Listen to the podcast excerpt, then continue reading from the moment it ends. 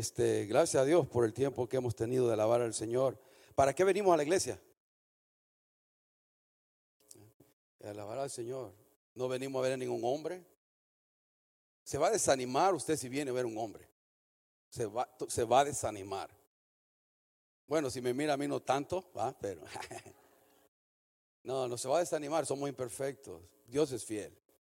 Y del domingo, del día, primer día de la semana, que es el día domingo, Él nos bendice, nos ayuda. Y es como un diezmo del tiempo. Este, este no es el tiempo de la iglesia, este es el tiempo de Dios, es el día de Dios. Y el que no está en la casa del Señor está pecando. Lo voy a decir así claro, porque así dice la Biblia o no. O sea, no, no le estoy diciendo algo que aquí no dice, ¿va? Si no, tiene una pedrada. Pero el que no viene, el día este, el día domingo, le pertenece a nuestro Dios.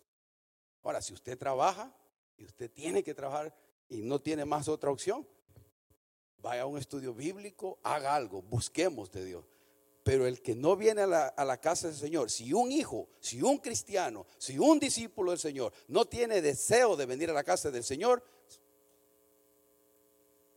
¿cómo está nuestra vida espiritual? O, hemos, o tenemos que cuestionar nuestra fe si hemos verdaderamente nacido de nuevo.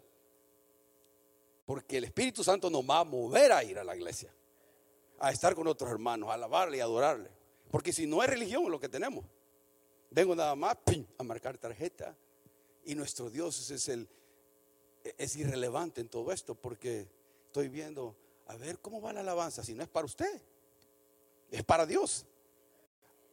A ver cómo tocan los hermanos. No, no estamos tocando a usted, estamos tocando para Dios. Mi hermano Carlos nos dio un consejo en esta mañana que había bien apropiado recordarnos siempre que las letras las debemos de vivir y sentir, porque no son letras para nosotros, son palabras que le estamos diciendo a Dios y tienen que fluir de nuestro corazón. Por eso a veces yo no sentí nada y un hermano puede estar quebrantado por el Señor y otro está no siente nada, porque primer lugar a veces no hemos tenido el tiempo de preparar nuestro espíritu, de orar, de buscar la palabra, si no venimos todos este, eléctrico de estar viendo solo Facebook o películas. O, ¿eh? venimos aquí, ¿no? venimos todos ejecutados, con la, venimos con las neuronas quemadas. Ahora, eso, eso usted y yo lo tenemos que hacer una disciplina para poder recibir mejor del Señor y escuchar mejor del Señor, para poder gozarnos en el Señor. Eso es práctico. Usted lo sabe, yo lo sé. Cuando yo he hecho algo así y vengo con las las neuronas y el cerebro quemado, no recibo. Y digo, no, el hermano no me bendice. No, no venimos listos para recibir. Domingo pasado, Pastor Javier predicó acerca de qué? Las actitudes. Yo lo, yo, lo escuché. Yo escuché todo el servicio. Yo, ¿Por qué? Porque es, es mi, mi no es, la, no es mi iglesia, es mi, el cuerpo donde yo me congrego, donde yo doy cuenta a usted y usted a mí, le guste o no. Si no quiere dar cuenta a nada, va a ser un llanero solitario. Aquí todos damos cuenta a Dios y yo le doy cuenta a usted cómo yo vivo. Le guste a usted no le guste, eso es el, nuevo testamento del cristianismo hoy en día. Lo que sucede es que ahora ya no hablamos de esto porque lo que estoy hablando a algunos les cae, qué, serio el hermano. No, no, no es mío. Esto ha sido la práctica de miles y miles de años de la iglesia en Cristo Jesús. Algunos, porque el estilo, el cristianismo de ahora es ese, piensan que eso es lo correcto. No, eso es incorrecto. Y cualquier hermano que viva de esa manera está viviendo una vida de desobediencia a Dios. No basado a lo que yo digo, basado a lo que la palabra de Dios nos dice. Ahora, como yo el domingo pasado no estuve, gloria a Dios, eh, todos tenemos derecho a vacaciones, a tiempo de descanso. Todos. No todos. Pero mi fidelidad y mi lealtad está eh, conectado al cuerpo que yo sirvo, al que yo doy cuenta, porque ahí Dios me tiene, ahí Dios me llamó. Si usted se llamó acá, pues va, a tener que conectarse a otro grupo que Dios sí le llame. Y ni modo. No estoy echando nada, estoy diciendo que uno debe sentir esa pasión y ese amor para lo que Dios está haciendo en un cuerpo. Pero si vamos a conectarlos hay que meternos al 100% con Dios, con Dios, que Dios quiere conmigo. Porque si no estamos a media. Y estoy, hermano, vino bien serio. No, hermano, yo estoy tranquilo. La verdad, lo demás es celo porque el pastor, hermano uh, Álvaro estaba leyendo, orando acerca de la situación, cómo está, ¿no? ¿Cuántos han orado por Ucrania? Por la gente, por la familia, por nuestra fe, por nuestra familia en la fe. No solo esté viendo noticias por ver noticias, oremos, paremos, paremos las noticias. Que, Señor, ten misericordia de, de, las familias, de los niños, de las hermanas, de las ancianitas, gente inocente que le están lloviendo bombas ahorita y balas. Gente inocente, completamente inocente, por, por, por un presidente o por un tirano en Rusia que es un bully. Es un bully. Y eso es bíblico, todo esto que está pasando es bíblico. Entonces no hay que vivirnos comiendo las uñas, sino pensando en esto, nuestra redención está cerca. Acuérdense, tarde o temprano, la China cada vez va a ser más poderosa, Rusia va cada vez más poderosa, Irak va a ser más poderosa y van a ir en contra de Israel. Ese es la guerra del gran Armagedón. Tarde o temprano todo esto va a acontecer. Se está preparando todo, o sea, preparándose. Todo, Dios está en control. Dios, la mano del Todopoderoso está en control de todo esto. Él lo dijo en Ezequiel 38, 39, Él lo dijo en Daniel, todo está bajo control de Dios. Pero el cristiano decir, al ver estas cosas, de decir, wow, mi redención está pronta. Lo que la palabra dijo es cierto. Entonces yo tengo que verme a la luz de la palabra de Dios, cómo está mi vida ¿Cómo estoy yo viviendo mi cristianismo? ¿Cómo estoy yo viviendo mi relación con Dios? Le conozco al Dios que digo que conozco. Y por eso abran su Biblia en Santiago capítulo 3 y vamos a hablar o seguir con esta serie, fe en acción, fe que es evidenciada por nuestras obras, fe que es evidenciada por lo que yo hago, digo, vivo. ¿No? Y vamos a hablar de, eh, en Santiago capítulo 3, lo vamos a leer y vamos a leer del versículo 1 al 12. No vamos a estudiar todos los versículos hoy. Capítulo 3 de Santiago, vamos a leerlo del 1 al 12. Y no lo vamos a leer porque a las once y media a usted le da hambre y, no, y voy a parar. Este, no creo que lo estudiemos todo, pero vamos a estudiar algo, como una pequeña, eh, algo de enseñanza y algo de introducción, pero seguimos en nuestro estudio en la serie de Santiago, Fe en Acción.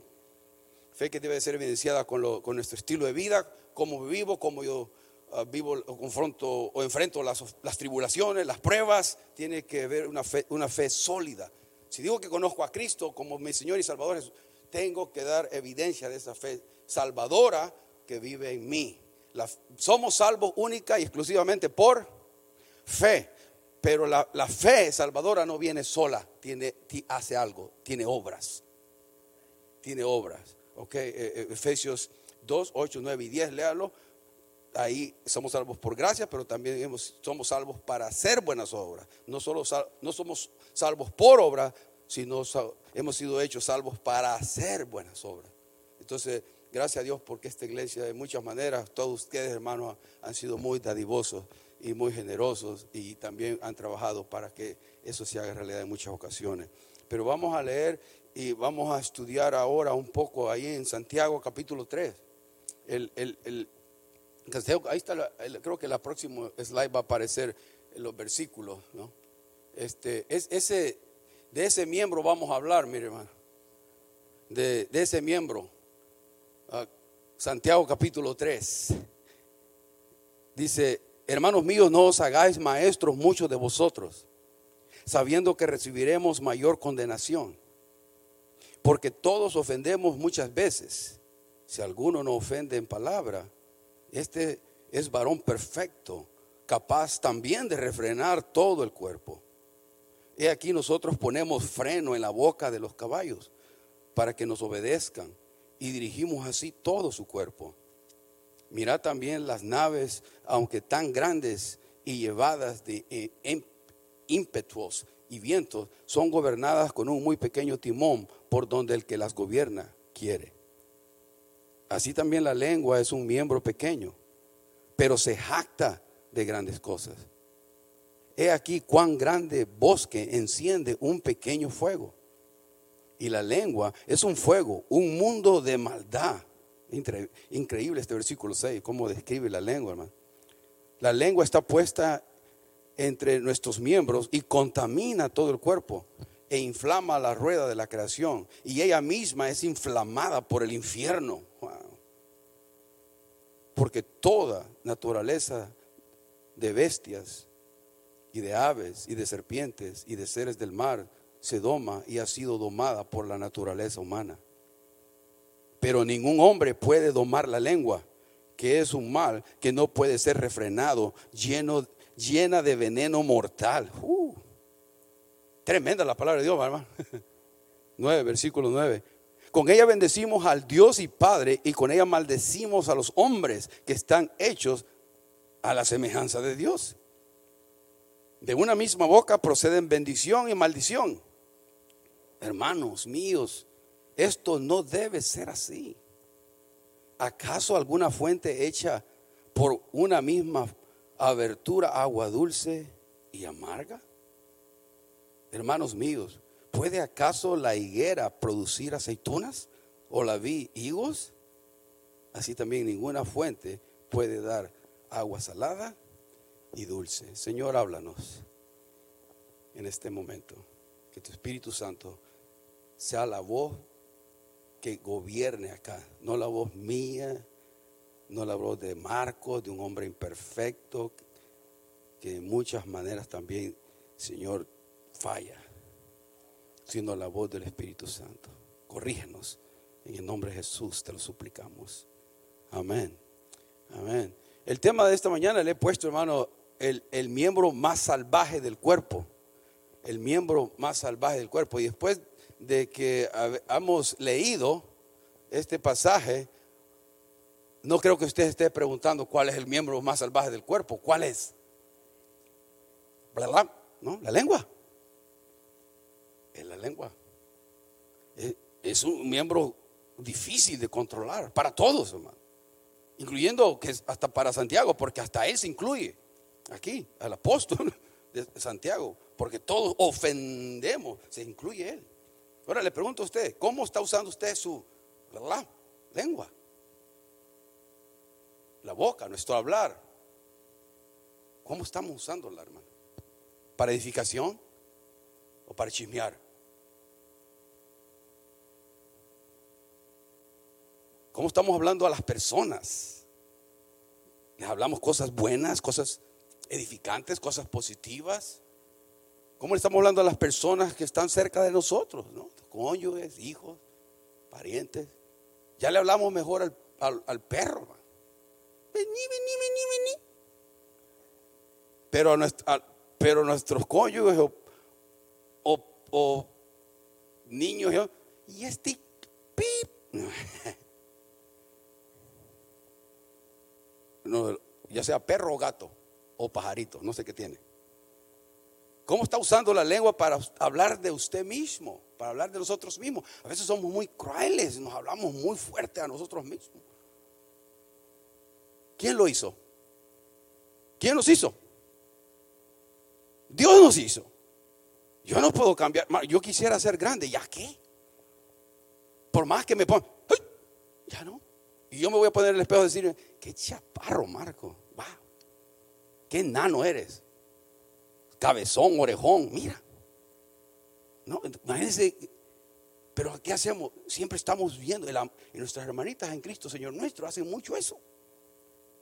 Se están criticando porque están saturados, estamos saturados con un montón de imágenes de mujeres supuestamente perfectas, pero no hay mujer perfecta, les han dado un retoque tremendo en las revistas, en la televisión, todos tienen un toque perfecto, hermano. La mujer perfecta es una mujer saludable. Saludable y que se sienta segura de sí misma. Gordita, flaquita, rellenita, lo que sea, no importa. Lo que importa es que se, yo estoy bien. Me siento bien delante de Dios. Estoy saludable, puedo caminar, puedo comer, puedo disfrutar. Hay gente que está bien flaca, pero está amargada porque no comen nada. Dele, dele azúcar a esa persona. Mire, Santiago vuelve al tema, en este capítulo 3, vuelve al tema que ya tocó en Santiago 1.19. En, en, el 1.19, si, usted me quiere acompañar ahí, verlo, o si se lo pone Oscar ahí, le va a hacer un favor, pero si no use su Biblia, no, le dice, por esto mismo, amados hermanos, todo hombre sea qué, pronto para oír, tardo para hablar, tardo para airarse. Y ahora, pronto para oír. Pastor Dan compartió este pasaje y él dijo, pronto para oír primariamente la palabra de Dios. Pronto debemos estar prestos, dispuestos a escuchar la palabra de Dios. Prontos para oír la palabra de Dios. Eso es primariamente para lo que se aplica este versículo en nuestro contexto de nuestra relación con Dios. Tenemos que venir, Señor, ¿qué quieres decirme hoy? Habla, usa a mi hermano, usa al pastor, usa a la persona que va a estar enfrente. Háblame, corrígeme, porque tú sabes todas las tonterías que he hecho esta semana. Ahora necesito ser corregido. Aquí estoy para que tú me, me ayudes. Ahora, pronto para y claro, sí se presta el principio para el área de la comunicación con los demás, ¿no? El principio de querer buscar comprender antes de ser que buscar ser comprendido. Muchas veces nosotros hacemos el esfuerzo, nada más, entiéndeme, compréndeme, pero no hacemos el esfuerzo de prestar nuestros oídos para ver qué me están diciendo o qué me quieren decir a mí, mi, mi pareja, mi cónyuge, mi esposo, mi esposa, qué me está diciendo a mí, a mí. Por eso también dice, tardo o lento para hablar, porque tenemos que venir con un espíritu sumiso a escuchar la palabra de Dios, sujetarnos a la voz de Dios, no a la voz de un hombre, sino al consejo divino. Yo soy irrelevante, la persona que está aquí es irrelevante, ¿qué dice Dios a mi vida? Venir con eso, con ese espíritu de sumisión. Y también, también, también lo podemos poner en el área de nuestra comunicación con los demás, ¿no? Dios nos ha dado dos que oídos y una una boca, pero ¿cuál es la que usamos más? Cuando estamos en comunicación, cuando estamos en pleito. No, no escuchamos bien. Yo, yo fallo en eso a veces también. Y tengo que hacer el esfuerzo de, tengo que querer escuchar qué es lo que me, realmente me quieren comunicar. Porque cuando alguien está comunicando, no estoy preparando mi respuesta, estoy escuchando. Por eso a veces no escuchamos, porque estoy preparando qué voy a decir. Así no la comunicación se rompe. Y por último, tardo para airarse, nos dice, ¿no? Sí, claro, si somos prontos para oír, lentos para hablar o tardos para hablar, vamos a ser tardos para enojarnos, para airarnos. Porque mucha de nuestra ira y enojo viene del hecho de que estamos centrados en nosotros mismos. Porque estoy centrado en mí mismo, por eso no puedo escuchar bien y soy rápido para hablar y soy rápido para enojarme. Ahora, por eso, basado en lo que ya leímos en el capítulo 3 y basado en mi estudio, le quiero dar una conclusión desde el principio o un pensamiento desde el principio, iba a aparecer en su pantalla y que lo piensen, lo pensemos juntos, ¿no? Esto fue uno que yo sentí y ese pensamiento dice así, el control de la lengua es un indicativo de que alguien es el que está, de quién es el que está controlando su vida el yo o el Espíritu Santo de Dios, o Dios Espíritu Santo, como prefiera. El control de la lengua es un indicativo de quién es el que está controlando su vida o mi vida. El yo, mi ego o el Espíritu Santo de Dios. Ese pensamiento, en ese pensamiento, se lo puede llevar a casa, medítelo y vea a, a la luz de la palabra de Dios y verá que no está tan fuera de ser un pensamiento bíblico. Pero tomando una encuesta, ¿cuántos creen que están? Yo, creo que estoy bien, pero que está bien el pensamiento, pero quiero ver si usted está de desacuerdo, ¿está bien? O sea, si usted dice más o menos, ¿cuántos más o menos piensan que está bien el pensamiento eso, bíblicamente hablando? No es, no es una broma, no es una pregunta tramposa, más. Es directa, claro. ¿Cuántos creen que está bien? ¿Cuántos creen que no está bien? ¿Cuántos no piensan? ahora, ahora vamos, vamos a ver esto, porque esto va a ser una pequeña introducción a lo que después quiero que tomemos más el tiempo en, ahí en capítulo 3, hermano. Dice, eh, eh, Santiago hace uso de, de una, algo que se usa en la literatura judía, que es atribuir culpa a un miembro corporal específico. Por ejemplo, lo vemos a través de la Biblia. Romanos 3.15 dice, sus pies se apresuran para derramar sangre. Romanos 3.15 está hablando de los pies como que son los pies solos que van. ¿De quién está hablando? De la persona. Cuando está hablando de la lengua, está es, un, uso literario que lo ve a través de toda la Biblia, de, de atribuir culpa a un miembro de, de, algún, de alguna depravación del ser humano. Pues. Segunda de Pedro 2.14 dice, tienen los ojos llenos de adulterio. Y papá, papá, y sigue diciendo, segunda de Pedro 2.14, ¿son los ojos los que están llenos de adulterio? No, es el corazón de la persona. Son, somos nosotros los que estamos depravados. Bienvenidos, Iglesia Nueva Visión. ¿no? La lengua, Santiago la usa para representar, y ese es el pensamiento que mire, mire, lo va a ver ahí de nuevo este corazón. La lengua la usa Santiago para representar la depravación y la condición pecaminosa del ser humano, del hombre. Porque en el corazón tenemos rebeldía, crueldad, avaricia, incredulidad, egoísmo, tenemos idolatría, ¿qué más? Orgullo, Ahí, puede poner eso. Y la, lengua, Santiago la está usando como algo que representa la depravación que ya existe en nuestro corazón. Y Jesucristo lo puso bien claro. mire, habla su Biblia en Marcos 7, del 20 al 23. Jesucristo lo enseñó esto, de dónde es que fluye todas estas cosas. Por eso, lo que abre la lengua es porque el corazón no es, hay algo malo en nuestro corazón. Y comienza ahí, esa es la raíz de todo.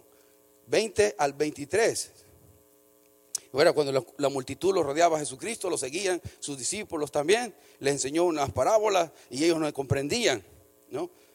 Y, bueno, pero él, les dice, uh, en el diccionario dice, porque lo que no entra, porque no entra en su corazón, sino en el vientre y sale en la letrina, hablando de la comida física.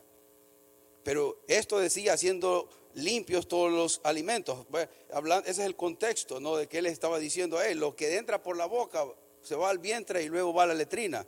Pero lo que realmente sale del corazón es lo que contamina al hombre. Y es el versículo 20, dice, pero decía que, Jesucristo hablando, que lo que del hombre sale, eso contamina al hombre. Porque de, ¿de dónde?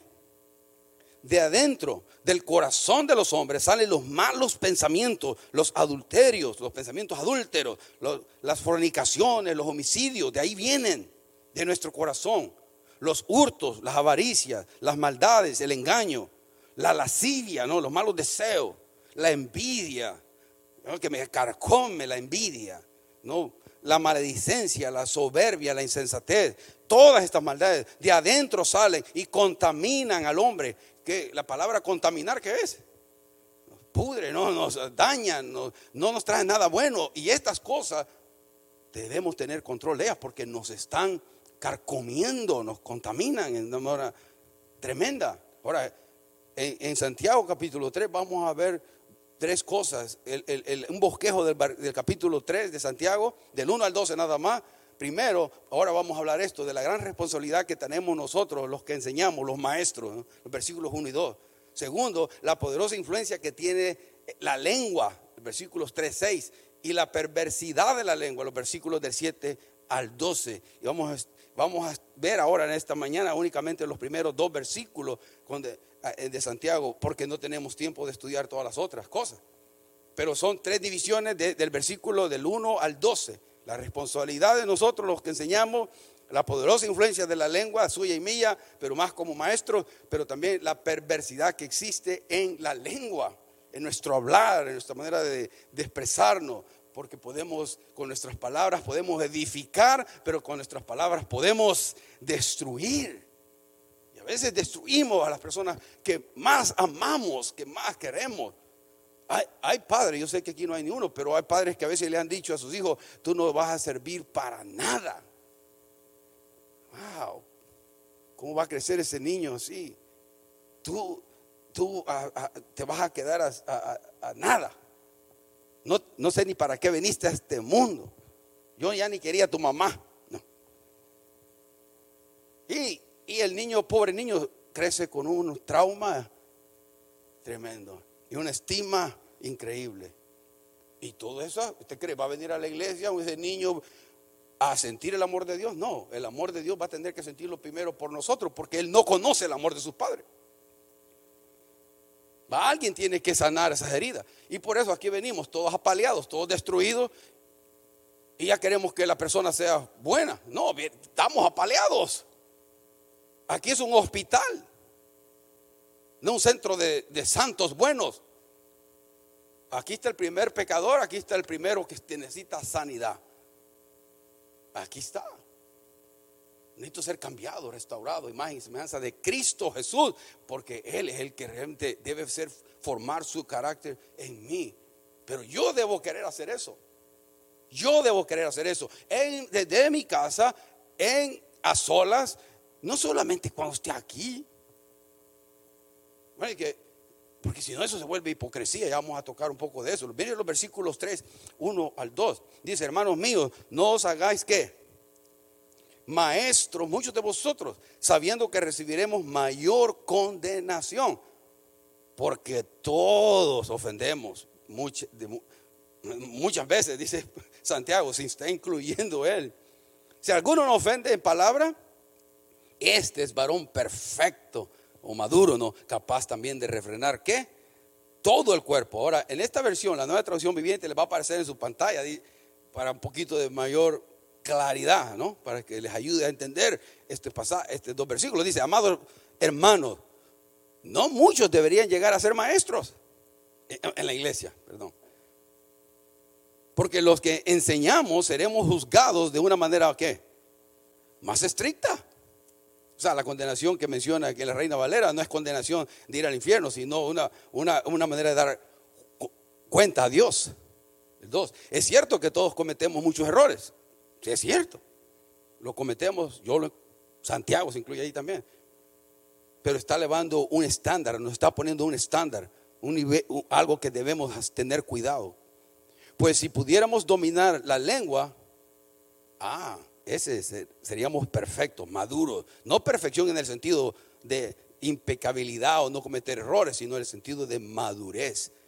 Y si hacemos eso, vamos a ser capaces también de controlar todo en todo sentido.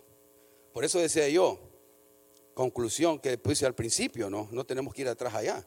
El control de la lengua va a indicar de quién es el que realmente está en control de nuestra vida, si el yo o el Espíritu Santo. Y eso no es fácil, hermano. No es fácil, porque como puse en el título, no, el miembro más salvaje que tenemos es la, la lengua el control de la lengua toma... ¿No usted ha dicho algo como un puñetazo? Y uno sabe cuando dice una palabra que va a herir. Eh, es más, entre las parejas, en los matrimonios, sabemos cuando estoy usando una, una palabra que, ¡pum! Usted lo sabe, yo lo sé. Porque nos conocemos tanto que sabemos por dónde pegarle a mi pareja, ¿no? ¿No? Y nos herimos, y nos herimos el espíritu. A los varones el Señor nos dice en su palabra, Colosenses, que, que no seamos toscos, crueles con nuestras esposas. No sea cruel varón. Marcos no sea tosco, Marcos. Ponga su nombre. No me deje solito. Todo cristiano, hermano, va a dar, vamos a dar cuenta ante el tribunal de Cristo. Todo cristiano, según, según Corintios 5:10, todos compareceremos ante el tribunal de Cristo. Todo. Ahora, pero como maestro, según Santiago, tenemos una más grande responsabilidad delante de Dios. Porque lo que yo diga va a influir la vida de las personas. ¿Qué es lo que piensan de Dios? ¿Qué es lo que piensan de la iglesia? ¿Qué es lo que piensan de sí mismos? Los maestros, los pastores, los misioneros. Tenemos una gran responsabilidad de traer la palabra de Dios, tal enseñarla, hacer exégesis y un estudio de la palabra de Dios, que enseñar lo que realmente la palabra de Dios dice y no venir a, dar mis opiniones o mi sentir de lo que pienso y siento. Lo que yo pienso y siento es irrelevante, hermano. ¿Para qué quiere oír mis pensamientos? Es mejor escuchar los pensamientos de Dios. Los pensamientos míos deben ser pasados a través de la palabra de Dios para ver si son, si yo digo un amén o digo, mmm, mano, mano Marco, eso como que no está bien. Hermano, haga eso, está perfecto. Cuestióneme, por favor. Cuestióneme. Vaya a ver si lo que yo digo es correcto. Y si no, hermano, tenga el amor de decir, hermano, ¿sabes qué? Ahí dijiste algo como que no está muy claro. Marcos, yo lo siento que ahí esto está así. Yo lo voy a, a recibir con amor. Veamos. Y yo públicamente puedo decir, la regué, hermano no quebré bien la palabra de Dios aquí, no comprendí esto bien, no entendí esto bien. Porque aquí no se trata, aquí el único maestro debe ser el Espíritu Santo, el, superior de todos, El Espíritu Santo es Cristo Jesús, ¿no? A Él debemos, debemos de rendirnos, porque tenemos tremenda responsabilidad nosotros. Como dijo Anco Ben, ¿saben quién es el Anco Ben? El tío del hombre araña. Dijo, with great power comes great responsibility. ¿No han visto la película del hombre araña? Pocos niños acá. No, pero el, el, niño con gran responsabilidad, a mayor poder, mayor responsabilidad. Y como maestros tenemos influencia, tenemos poder de, influenciar a las, las, vidas de las personas y tenemos tremenda responsabilidad delante de Dios. Y esa es la advertencia que Santiago nos está dando aquí. El juicio va a ser más estricto para nosotros los maestros, los que enseñamos la palabra de Dios. Enseñar con la motivación correcta, enseñar con los propósitos correctos desde eh, nuestro corazón. Porque miramos en Mateo 23, mire, Mateo 23, como algunos de los que en ese tiempo, cuando Jesucristo caminó, los religiosos de su época, enseñaban con una motivación impura en sus corazones. Y con Jesucristo, ay, yo estaba leyendo todo el capítulo 23 de Mateo, hermano, porque no pude parar. Ah, y lo estudié y lo leí varias veces porque me impresionó Mateo 23 cómo Jesucristo, el amor en carne, hermano, habla acerca de, de, los, de los fariseos y los sauceos. El amor en carne, porque a veces tenemos una, un concepto de Jesucristo bien, bien pacífico, ¿no? Como que Él nunca elevaba su voz, como que, aleluya, ah". y, calmadito. Miren si usted puede decir lo que Jesucristo le dijo a los fariseos, los escribas, a los religiosos de su época, la manera que los confrontó, ah, tiene que haber un tono diferente.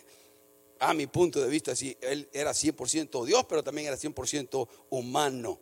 Mire el 23, Mateo 23 del 1 dice, entonces Jesús, entonces habló Jesús a la gente y a sus discípulos diciendo, en la cátedra de Moisés se sientan los escribas y los fariseos. Así que todo lo que digan, guardáis. Guardarlo y qué? ¿Tienen Biblia? Y hacedlo. Mas no hagáis conforme a sus obras. Porque dicen y qué? Y no hacen. Cuatro. Porque atan cargas pesadas y difíciles de llevar. Y ponen sobre los hombros de los hombres. Pero ellos, ¿qué dice? Ni un dedito quieren mover. O sea, ¿cómo se llama eso? Hipocresía. Es como que yo vengo acá a decirle un montón de cosas a usted, pero yo no quiero ponerlo en práctica mi hogar, en mi relación con los demás, afuera de acá. Esa es hipocresía.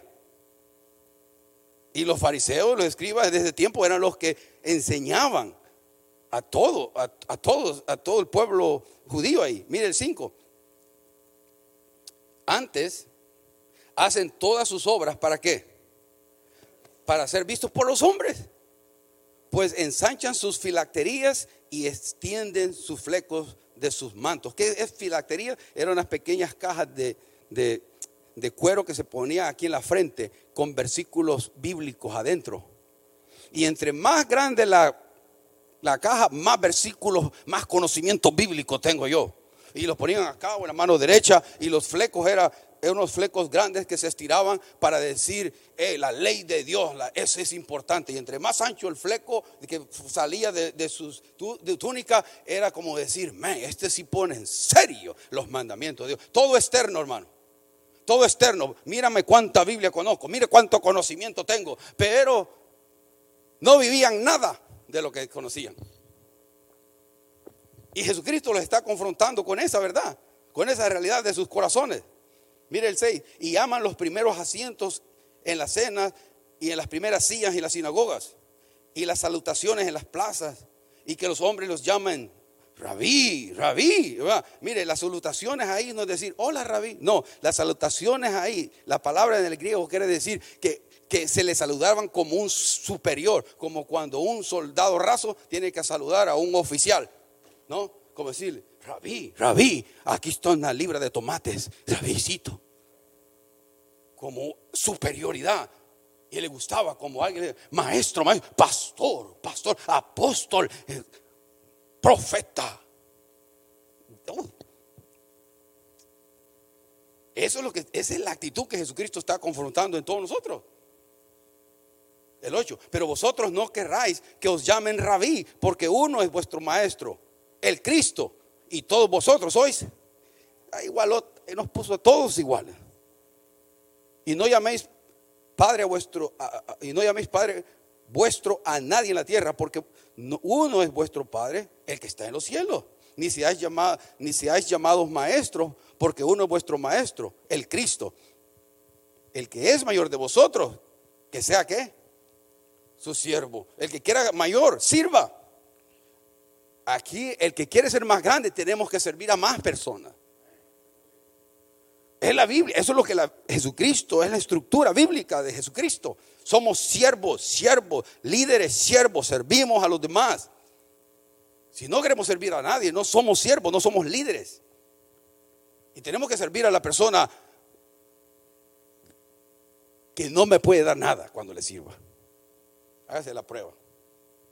Y a veces podemos servir a personas que de alguna manera yo puedo tener un beneficio. Pero voy a servir a las personas que no, no me puede dar nada. Comenzar por ahí y, servir a todas, también a los otros, con una motivación correcta. Ahora, eso es lo que Jesucristo nos está diciendo. Y, al enseñar nosotros, los maestros, porque está hablando a los maestros, porque a todo, la actitud había en Santiago capítulo 3, es que en la persecución habían salido que todos querían ser maestros. Todos querían sentarse, como dice ahí a los, en, el versículo 2, en la cátedra de Moisés se sientan los escribas y los fariseos. En la sinagoga había una piedra, un asiento de piedra donde se sentaba el que enseñaba. ¿Sabe qué? En aquel tiempo ustedes estaban parados y el maestro, el que enseñaba, el que se sentaba en la piedra de Moisés, es el que estaba sentado. Y se sentaba en, la, en esa silla como una señal de autoridad, que tenía la autoridad de Dios. Y sí, claro, tenía la autoridad de Dios. Y Jesucristo no les quita la autoridad de Dios para enseñar, porque estaban enseñando la palabra de Dios. Pero le dice, no hagan como ellos hagan, porque ellos no hacen nada. Pero se sentaban ahí y eso les gustaba a ellos, sentarse y verse ahí. Y todo el mundo quería, yo quiero estar sentado ahí, yo quiero estar sentado ahí en Santiago. Y ese es el problema que se estaba dando en la iglesia perseguida. Todo el mundo quiere ser maestro, todo el mundo quiere ser pastor, predicar. Y, la advertencia que nos está dando Santiago, hey, tengan cuidado, mira muy bien lo que estás queriendo, lo que quieres, porque vamos a dar mayor cuenta a Dios. Ahora, en el versículo 23 yo no, esto es, es, un paréntesis, hermano, pero no puedo dejar de mencionarlo porque lo dije ya y lo siento en espíritu que sería bueno mencionarlo. Mire las palabras, voy rápidamente, que Jesucristo usó con los fariseos y los, y los y saduceos. Versículo 13, hay de vosotros escribas fariseos, ¿qué? Mantenga su Biblia abierta, por favor. Mateo 23, versículo 13. Más hay de vosotros escribas y fariseos, ¿qué? Hipócritas, hipócritas ese es Jesucristo, el amor en carne. ¿Ok? El, 14. Ay de vosotros, escribas y fariseos, hipócritas, porque devoráis las casas de las viudas como pretexto y hacer largas oraciones. Por esto recibiréis mayor condenación. Versículo 15 al final dice, les dice, bueno, lo voy a leer todo. Ay de vosotros, escribas y fariseos, hipócritas, porque recorréis mar y tierra para hacer un prosélito, un seguidor, un discípulo, y una vez hecho, lo hacéis dos veces más hijo del infierno que vosotros. Oh, ¿Me entiende? Mire el 17, el 17, insensatos y ciegos, por cual, cual, ¿cuál es mayor, el oro o el templo del, que santifica el oro? Al oro. El 19, necios, ciegos, porque ¿cuál es ¿Cuál es mayor, la ofrenda o el altar que santifica la ofrenda? Y se pone, ya se va a poner más suave. Mira el versículo, hay más, pero voy a terminar con estos dos, 29. 29. Hay de vosotros, escribas y fariseos, hipócritas, porque edificáis los sepulcros de los profetas y adornáis los monumentos de los justos. El, el, el, el 33. Serpientes, generación de víboras. Qué chulada. Oh, pero Jesucristo no.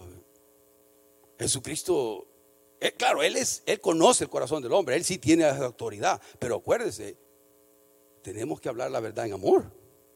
Y muchas veces adjetivos así, si Jesucristo los usó, si no se usan en una manera correcta, justa, eh, claro, se tiene que usar, pero acuérdese que vamos a dar cuenta también de nuestras palabras y de cómo estamos pasando juicio a las personas, porque Dios ve nuestro corazón. El versículo 2, y ahí con este vamos a parar, ¿no? El versículo 2. Dice eh, eh, en, Santiago, volvamos a Santiago 3.2, Santiago 3.2 dice, porque todos ofendemos muchas veces. ¿Quién no ha ofendido en palabras acá? Levante la mano. Allá, allá, los que están allá en, casa tal vez. Allá le vi que levantó la mano un hermano. No, mentira. Este no. Tiroso. Todos hemos ofendido en palabras, hermano. Todos hemos ofendido en palabras. Ahora, si usted ofende, si hemos ofendido en una en palabra, ¿qué es lo que debemos hacer? Me pregunto yo. Pedir perdón, hermano. ¿Cuándo? Cuando venga el Señor, antes que me levante. No, inmediato, lo antes posible. Lo antes posible. Pidamos perdón. Una práctica que, el Señor me ha mantenido a, mí, gracias a Dios, por su misericordia y bondad. Algo que yo, cuando yo digo algo que no está bien y el Espíritu me redarguye, porque uno sabe cuando ya se le salió, ¿no? Y ya no la puede. ¿No? Y ya pegó el puñetazo, como en la foto que puse, ¿no? Ya pegué el puñetazo ya la pegué. Ahora lo que puedo hacer es pedir perdón. Porque no solo estoy deshonrando a la persona, hermano. Estoy deshonrando a Dios con mi carácter, con la manera que hablo. Es irrelevante su esposa, es irrelevante su esposo. Estamos ofendiendo a Dios Todopoderoso. Tenemos que decirle, Señor, perdóname, porque esto no te honra a ti. Porque ofendí, porque herí, porque dije algo que no está bien. Pero nos justificamos. Y le digo, Señor, ayúdame. ¿Qué es donde yo estoy ciego? ¿Qué parte que no? Yo siento que tengo la razón, pero en qué parte yo no puedo ver. Revélame para poder yo entender qué es lo que tú quieres, porque al final yo te quiero agradar a ti que tú estés contento conmigo, primariamente, exclusivamente. Y claro, el beneficio de eso va a ser que mi relación con los demás esté también bien. Con mi esposa, con mi esposo. Pero si lo justificamos y lo racionalizamos y digo, no, yo tengo la razón. Y me monto en el caballo de, la razón y y lo, y lo voy a llevar al caballo de la razón porque yo tengo la razón y yo tengo, y tengo derecho a decir esta ofensa. No, eso no lleva a ningún lado. Lo va a llevar ese caballo al a destruir su vida. Pidamos perdón a Dios, pidamos perdón a las personas y busquemos la reconciliación con Dios y con las personas lo antes posible. Y no, no, no nos justifiquemos porque el Espíritu Santo se constriñe, se daña. ¿Cómo voy a escuchar de Dios? ¿Cómo voy a ser usado por Dios con la unción que Dios quiere que puede usarme como maestro, como predicador o como cristiano predicando su palabra de afuera si no estoy caminando la palabra de Dios? Tenemos que querer poner en práctica algo y Santiago nos viene retando con esto, poner en práctica la palabra de Dios, poner en práctica para poder ser cristiano, como dice ahí en el versículo 2, perfecto, ese varón perfecto, ese varón maduro capaz también de refrenar todo el cuerpo. Si estoy teniendo, si el Espíritu Santo está teniendo control de mi hablar, de mi lengua, también voy a tener control de mi cuerpo, hermano. Si no tengo control de mi hablar, de mi, de mi, de mi lengua, también mi cuerpo va a estar rebelde y va a querer los deseos de lascivos, van a tomar acción porque no estoy poniendo en control mi hablar no está bajo el control del Espíritu Santo, entonces mi cuerpo también se va a revelar y va a querer hacer en la carne lo que quiere hacer. Según lo que hemos leído en Mateo 23, Jesucristo de ahí viene. Ahora, en Proverbios 6, 16 al 20. Tengo tres minutos y podemos llegar ahí. Proverbios 6, 16 y 20. Lo voy a leer. Como para que mire usted qué cosas realmente aborrece Dios y qué cosas realmente abomina Dios. Usted ya las conoce, yo las conozco. Dice Proverbios 6 del 16 al 20 dice, seis cosas aborrece Jehová y aún siete abomina su alma. Bueno, ¿son seis o son siete? No, es es un hebreísmo, lo que es, es, un es poema, de manera poética. Lo que está diciendo es que estas siete cosas que va a mencionar no son las únicas exclusivas, hay mucho más que se puedan añadir. Pero estas son las que menciona aquí en Proverbios, ¿no? Eh, las que se escriben acá, las que se enlistan acá. Pero dice aquí, los osos altivos, ¿y, cuál es la segunda? La lengua mentirosa. Ahí está la lengua. De, de las cosas que aborrece Dios, la segunda, una de las segundas cosas que aborrece Dios, la lengua mentirosa. Las manos derramadoras de sangre inocente, el corazón que maquina pensamientos inicuos, los pies presurosos para correr al mal, el testigo falso que habla mentira. ¿Qué tiene que ver el, testimonio falso? ¿Con qué?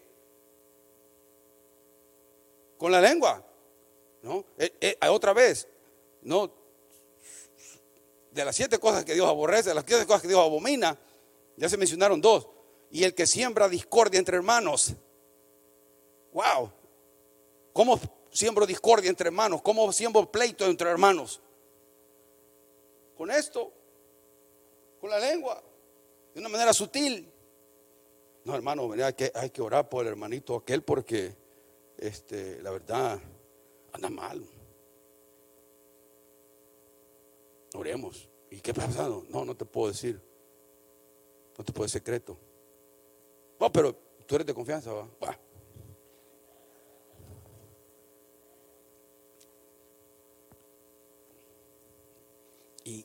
Y ya andamos, la lengua puede ser usada en esa manera. No, la lengua destruye y eso es lo que vamos a aprender el próximo domingo. Vamos a seguir estudiando.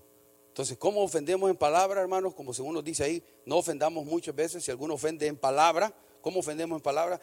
Dos cosas rápidamente. Ofendemos en palabra con respecto a mí mismo, con nuestra jactancia, orgullo, con nuestra exageración, y al hablar negativamente de nosotros mismos. Así ofendemos en palabra. Cuando respecto a nosotros mismos. También ofendemos en palabra con respecto a los demás, con nuestras críticas, chismes, calumnias, crueldad, doble cara y enojo, y con halagos y palabras poco sinceras destinadas a ganar el favor de los otros. Así ofendemos en palabra a los demás. Ahora, pregunta es esto, ¿todo esto es mala noticia? No, hermano. Gloria a Dios que hay buenas noticias en el Evangelio. La palabra Evangelio significa buenas nuevas. Y gracias a Dios, gracias al Señor, que usted ni yo no hemos cometido el pecado imperdonable con nuestro uso de la lengua todavía. A menos que os diga alguien, niego a Cristo. Ahí ni modo, ¿no? Pero gloria a Dios, porque hay gracia, hay perdón en la cruz de Cristo. Con la sangre del Cordero, Señor, perdóname no he estado usando bien mi boca, no he estado usando bien mis palabras. Ayúdame. Y el Espíritu Santo le puede dar a usted y a mí el poder de tomar control de ese miembro tan salvaje que se está ah, como un potro salvaje, no que se ah, no ponerle el freno a ese a nuestros labios. Si me mira el próximo domingo con algo así, es que ni modo. Es para ponerle a veces tengo que, tengo que comenzar con la disciplina de pensar antes de, decir algo. Y a veces yo me, todos hemos cometido ese, esa, que digo algo sin pensarlo. Y eso solo el Espíritu Santo nos puede ayudar, dándonos el poder de vivir una vida del agrado de Dios con nuestro hablar, con el uso de la lengua.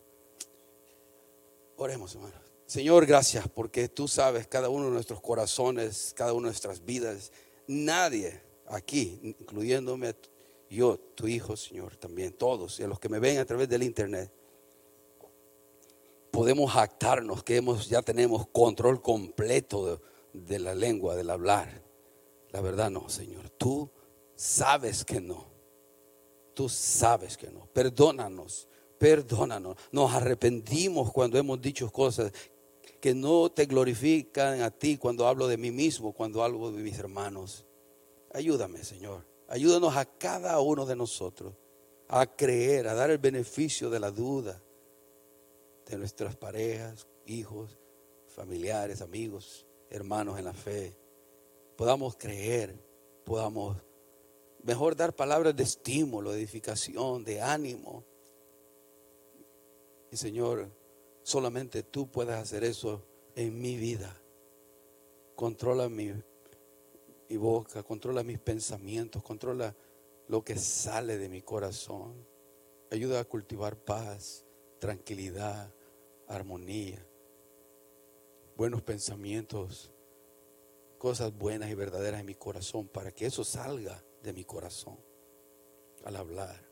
Ayúdame, ayúdame, Señor. Yo te pido perdón que he cometido esta falta delante de ti. Y a veces como maestro, como pastor he dicho también cosas, errores. He cometido errores, Señor. Queriendo o no queriendo, lo he cometido. Perdóname, perdóname. Y gracias porque tu palabra dice que si confesamos nuestros pecados, tú eres fiel y justo para limpiarnos de todo pecado.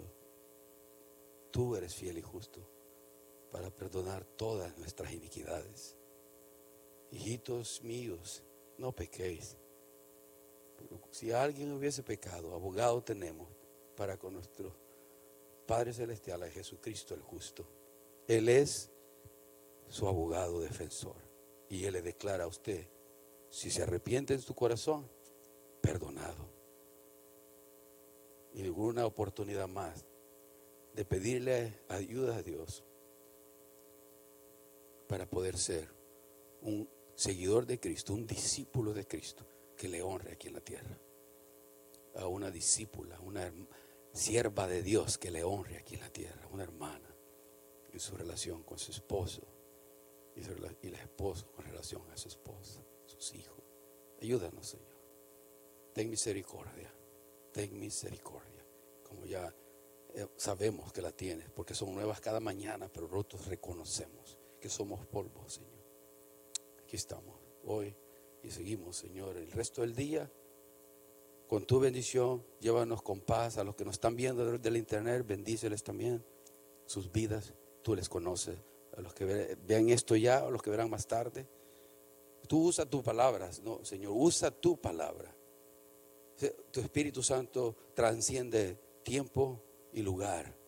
Usa tu palabra, la oración, los cantos, todo lo que hemos hecho acá, de alguna manera edifique a alguien y lo uses para tu gloria y tu honra, para que el nombre de Jesucristo, el que sea exaltado, el nombre de nuestro Señor y Salvador Jesucristo sea exaltado. Llévanos con paz y bendición en nombre de Jesús. Y todo.